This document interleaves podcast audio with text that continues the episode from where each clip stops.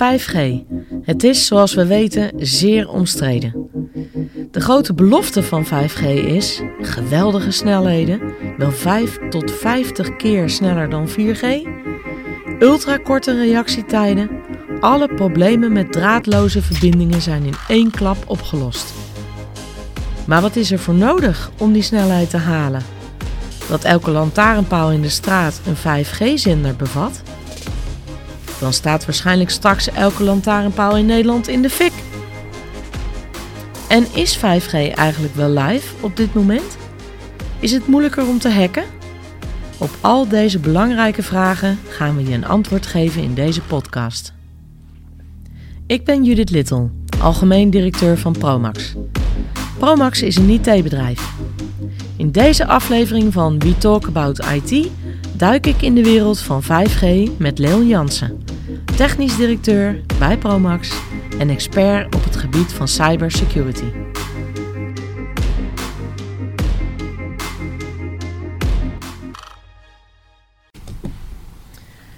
Hey Leon, ja, leuk dat we over iets uh, gaan praten wat, wat echt denk ik heel erg actueel is op dit, op dit moment, vijf G. Er is veel aandacht voor in de media. Veel aandacht voor, precies.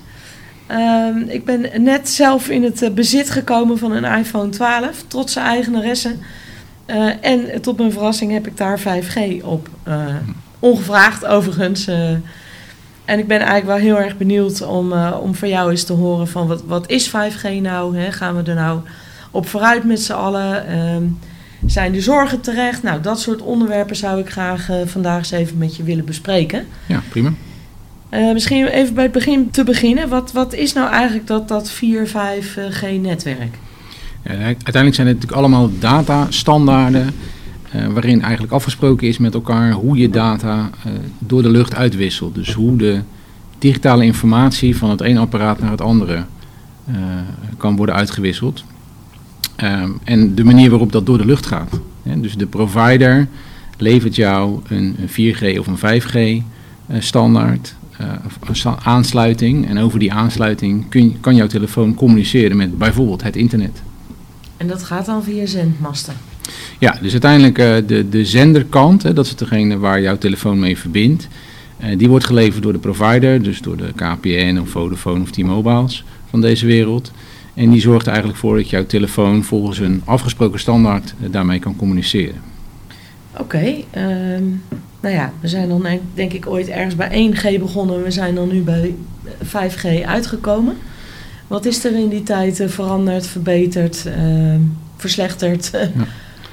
Nou ja, wat we natuurlijk gezien hebben is dat de behoefte die we hebben uh, qua dataverbruik en datacommunicatie is enorm toegenomen. Hè. We willen allemaal graag uh, videobellen, uh, digitale communicatie. Hè. Dus die telefoon, uh, voor het traditioneel bellen wat op onze telefoon gebeurt, dat doen we eigenlijk uh, niet zo heel veel meer.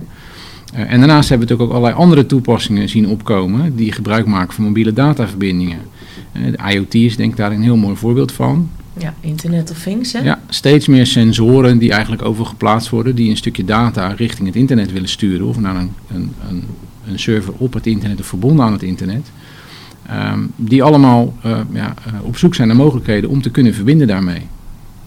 Ja, en wat is er um, letterlijk veranderd, zeg maar? Ja. Nou, de, de, de meest merkbare en de meest uh, uh, aangehaalde verandering is natuurlijk steeds de, uh, de toegenomen snelheid. Uh, dat is één. Het uh, tweede punt is denk ik het aantal apparaten die je kan verbinden. Je moet zo zien dat zo'n zendmast heeft een bepaalde capaciteit om daar een aantal apparaten mee te laten verbinden. En naarmate de standaarden uh, uh, evolueren zie je eigenlijk ook ondersteuning voor steeds meer apparaten. Uh, dat heeft wel een keerzijde en dat is dat ze uiteindelijk ook om, om meer apparaten te kunnen ondersteunen, zullen ze ook, hebben ze ook steeds de frequentiebanden uh, zijn ze aan het sleutelen geweest. Hè? Dus de hoeveelheid uh, apparaten is één op één gelieerd aan de frequentiebanden en het frequentiespectrum wat beschikbaar is om mee te kunnen communiceren. Want uiteindelijk moeten alle verbindingen moeten wel door de lucht heen. En op het moment dat jouw telefoon verbonden is met die zendmast en een kanaaltje pakt uit die vier G band... dan kan iemand anders daar op dat moment geen gebruik van maken. Dus we zijn Nederland steeds voller aan het zetten dan eigenlijk met, met zendmasten in allerlei... Uh... Ja, want uiteindelijk wat we dus zien, hè, dus de frequenties zijn, uh, worden steeds meer uitgebreid. De, het aantal frequenties dat gebruikt worden door dit soort standaarden neemt alsmaar toe. Uh, de overheid reguleert dat ook. Hè. Die heeft er een hele strikte regelgeving op wat er gebruikt mag worden. Dus je ziet ook nog eens dat er verschil is in welk land je bent.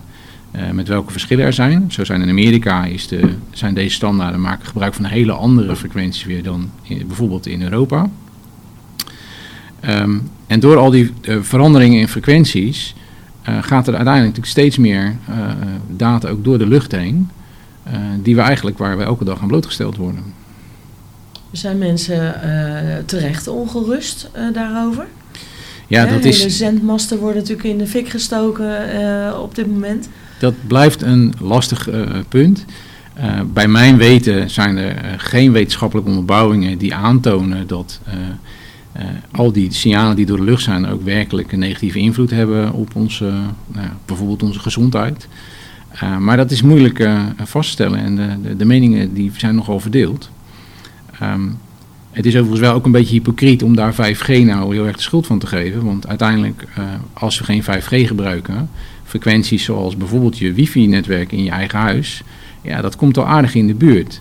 Dus, er zit dus qua, daar zit niet zo heel veel verschil meer in tussen wat een wifi-netwerk uitstraalt en wat bijvoorbeeld vijf G gebruikt in de nieuwe, nieuwe vorm.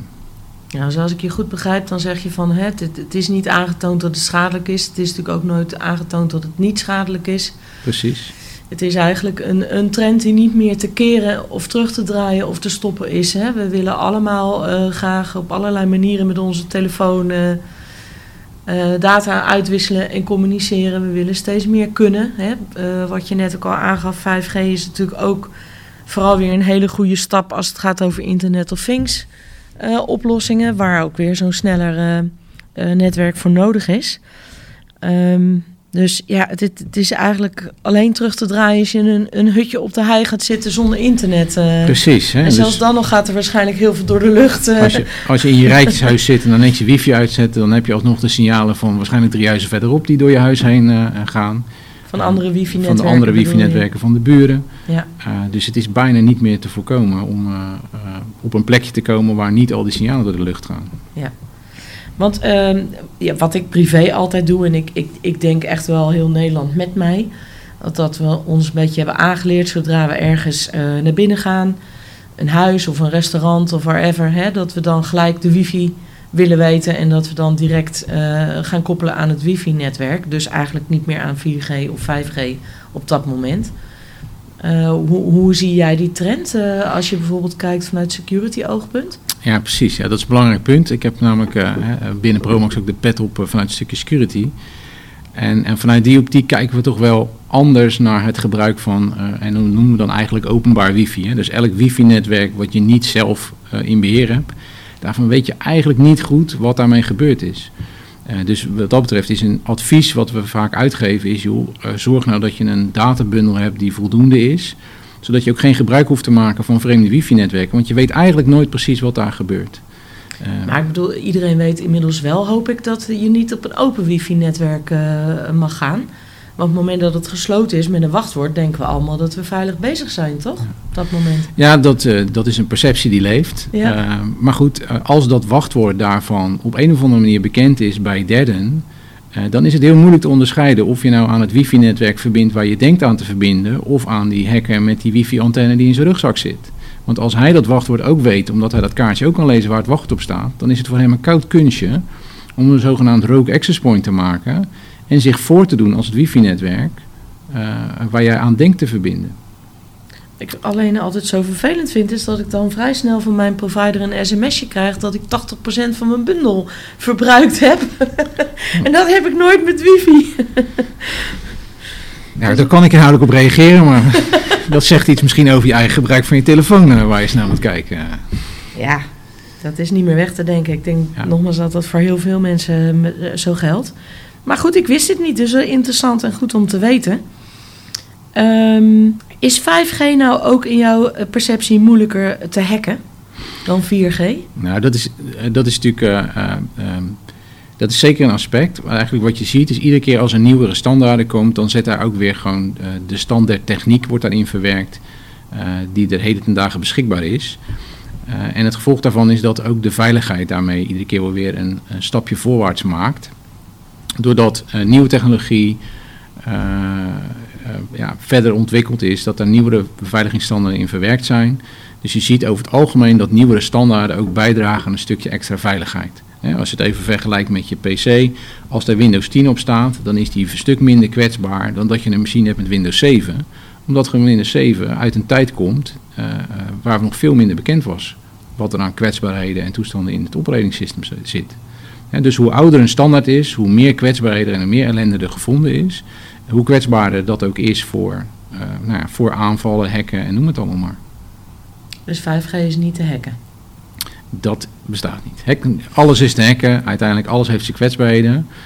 Uh, maar goed, uh, het heeft tijd nodig. En uh, uh, als lang, zolang vijf G nog een relatief nieuwe standaard is, uh, zullen daar minder kwetsbaarheden in bekend zijn. En zal die standaarden en de tekortkomingen die we wisten van de voorgaande standaarden, die zijn waarschijnlijk opgelost.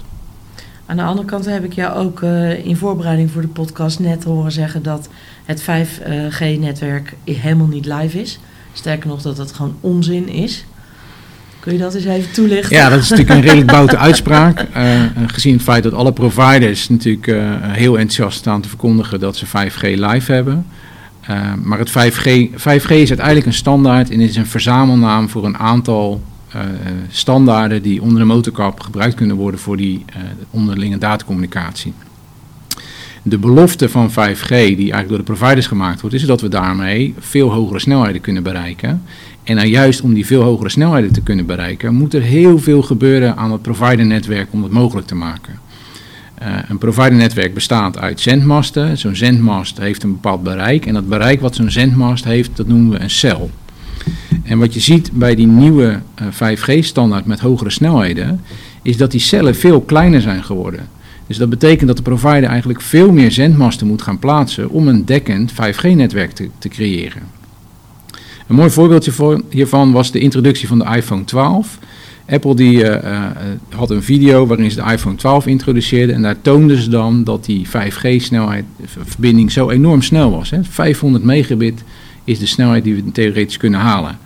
Alleen dit filmpje werd wel genomen, terwijl die gebruiker echt letterlijk onder de zendmast stond, mm-hmm. om die verbinding aan te tonen. En dat geeft ook wel aan dat zodra hij waarschijnlijk vijf stappen opzij gedaan had, dan had hij de snelheid al niet meer gehaald. Dus het is net de zendmast die nog niet in de fik gezet was. Precies. Het voelt bijna als bedraad. Ook dat vertraagt natuurlijk wel uh, de voortgang wat. Ja. Maar feitelijk, ik, ik zie het wel al op mijn telefoon vijf G. Is dat dan gewoon meer marketing uiting op dit moment dan dat het echt het vijf G-netwerk is? Ja, dus letterlijk op de site van Vodafone uh, wordt genoemd dat ze, uh, hè, dat ze de vijf G-standaard beschikbaar stellen over de vier G-frequentie. En dan heb je dus in, in theorie, of je hebt op je toestel heb je een, een vijf G-logootje uh, staan. Alleen uh, onder de motorkap maak je gewoon eigenlijk gebruik van dezelfde frequentie en dezelfde standaard die al in de vier G-standaard zat. En je zal ook in de praktijk zien als je gaat testen dat de snelheden niet hoger zijn. Vergis je niet, hè, vier G was ook al een hele uh, rappe snelheid waarmee je gewoon makkelijk snelheden tot honderd megabit haalt. Dus die vijfhonderd megabit die vijf G belooft is mooi, maar uh, merkbaar op je mobiele toestel? Ik denk het niet. Ik denk niet dat we daar nou echt uh, het verschil mee gaan maken in het dagelijks gebruik wat we op ons toestel nodig hebben. Nou, het zou vervelend zijn als we er dan wel meer voor moeten gaan betalen bij een aantal providers. Ja, nou, ik denk ook niet dat de echte toepassing van vijf G gezocht moet worden in de uh, hoek van de mobiele telefoon die de gebruiker uit zijn broekzak trekt en daar uh, zijn mail mee ophaalt. Ik denk dat we dat veel meer moeten zien als uh, uh, mobiele uh, verbindingen. Hè, een locatie of een, een uh, projectlocatie die uh, uit de grond gestampt wordt, waar uh, een projectteam werkt op een mobiele bouwplaats, dat soort dingen. Die zullen heel erg profiteren van dit soort uh, standaarden, omdat ze daarmee hogere snelheden kunnen maken of kunnen, kunnen gebruiken, zeg maar, voor hun datacommunicatie. Op voorhand, op voorwaarde dat de provider natuurlijk wel daar dekking gaat bieden voor vijf G. Want als die, dan moet die zendmast wel knap in de buurt van die bouwlocatie zitten, willen ze daarvan kunnen profiteren. Oké. Okay. Want hoe moet ik me dat voorstellen? Jij had het bijvoorbeeld ook over uh, in de voorbereiding over een snelweg, hè? Met, uh, met sensoren bijvoorbeeld. Hoe, hoe zou zoiets werken? Hoe vangt vijf G dat dan op? Of hoe uh, ja, kan je nou, dat wat concretiseren? Nou, vijf G, wat ik al zei, hè, vijf G is eigenlijk een bundel van een aantal technologische standaarden die ze samengevoegd hebben tot de vijf G-standaard. En een van die uh, standaard die daarin zit is Narrowband IoT. En Narrowband IoT is een standaard die echt ontworpen is voor apparaten die uh, battery-operated zijn, dus die uh, niet aan de stroom zitten en dus relatief weinig zendvermogen of weinig energie kunnen stoppen in het zenden, die ook le- relatief weinig informatie te verzenden hebben uh, en die misschien wel, uh, en die ook op hele grote afstand van elkaar kunnen zitten. Die zitten bijvoorbeeld op een hele andere frequentie, een hele lage frequentie, waardoor ze ook uh, een veel groter bereik hebben. En dat is een standaard die heel belangrijk zal worden voor uh, sensoren die uh, bijvoorbeeld uh, uh, in een natuurgebied geplaatst worden of die in de weg gezet worden om bepaalde metingen door te geven.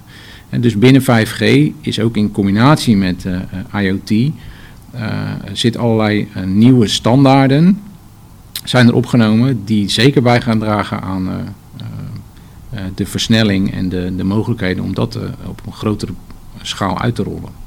Ja, want met IoT, hè, wat, wat ik altijd zeg is, we gaan alles wat dom is, gaan we slim maken.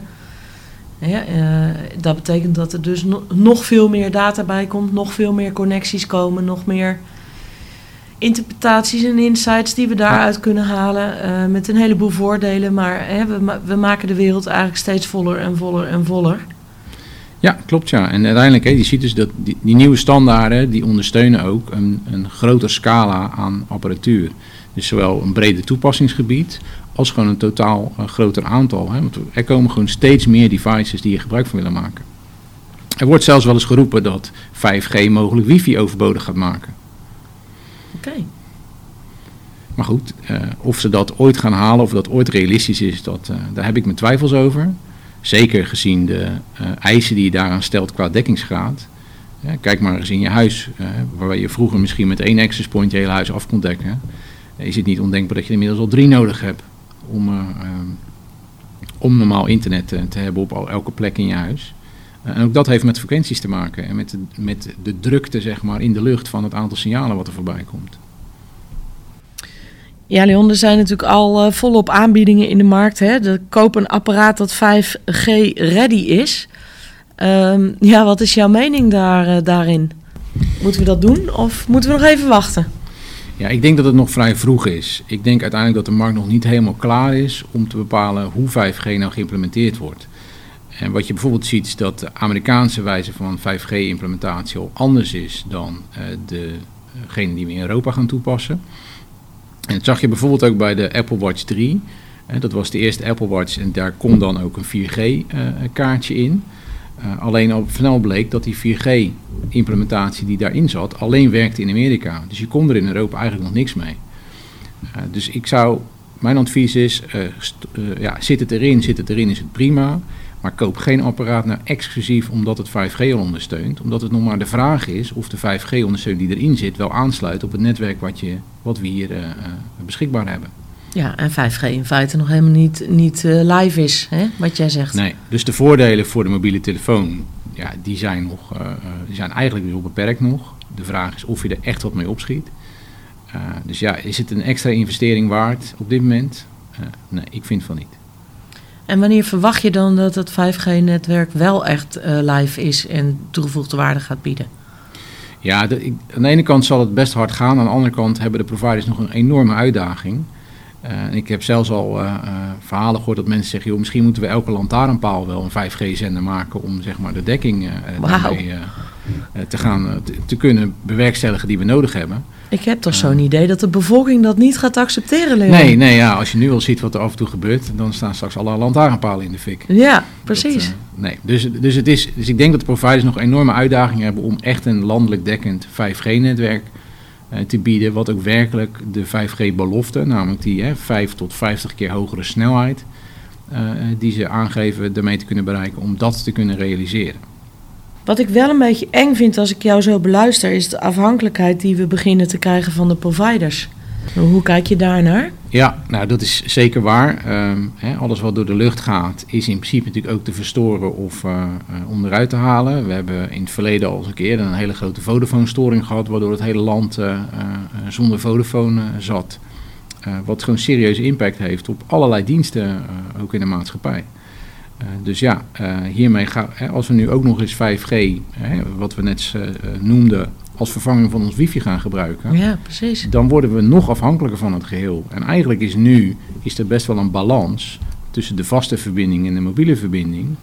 Ja, uh, wat waarbij... we natuurlijk zelf bij Promax vaak toepassen, is dat het vier G-netwerk vaak ook een, een, een fallback uh, scenario biedt. Een backup voorziening, dat als je vaste verbinding uh, er om wat voor reden uit, mee uitscheidt, dat je kunt uh, terugvallen op een vier G-verbinding. Uh, en op het moment dat vier G of vijf G je primaire verbinding wordt, dan wordt dat wel lastig. Aan de andere kant heb je net ook aangegeven dat vijf G in feite veiliger is als wifi-netwerken, waarvan je niet weet hè, wie, wie er eigenlijk achter zit op dat moment. Dus ja, het is een beetje balanceren dan. Uh... Ja.